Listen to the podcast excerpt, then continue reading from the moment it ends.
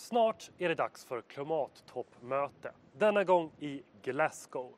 COP26 heter mötet och då kan man fråga sig varför då 26? Jo, det är det nämligen det 26 klimatmötet sedan man började hålla de här mötena 1992.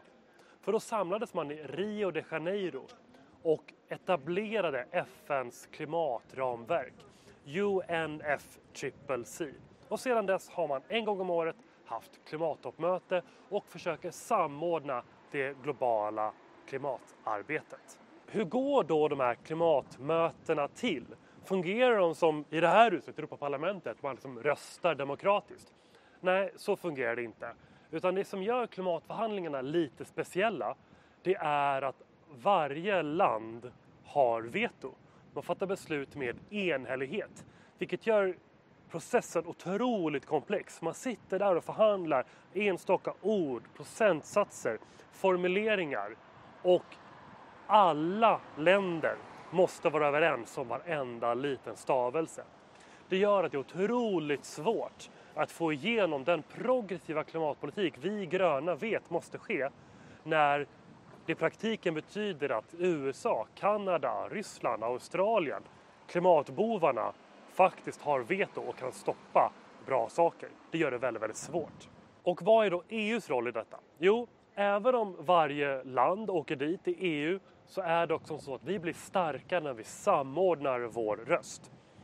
Om det, blir, det betyder mycket mer för påverkan på resten av världen om EU säger någonting än om bara Sverige gör det.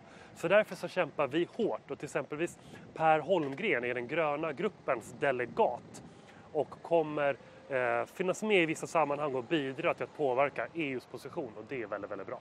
Så om det är så svårt, varför gör vi det här ändå?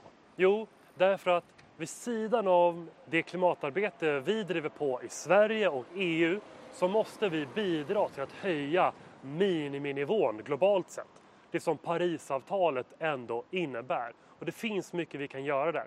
Vi kan samordna klimatbiståndet. Den rikare delen av världen måste vara med och finansiera både utsläppsminskningar men också klimatanpassning i de länder i världen som utsätts mest för klimatförändringarna. Och där har ju Sverige nu ökat sitt klimatbistånd, vilket är mycket, mycket bra. En annan process som vi jobbar med, det är att vi jobbar med den långsamma resan mot ett globalt pris på koldioxid.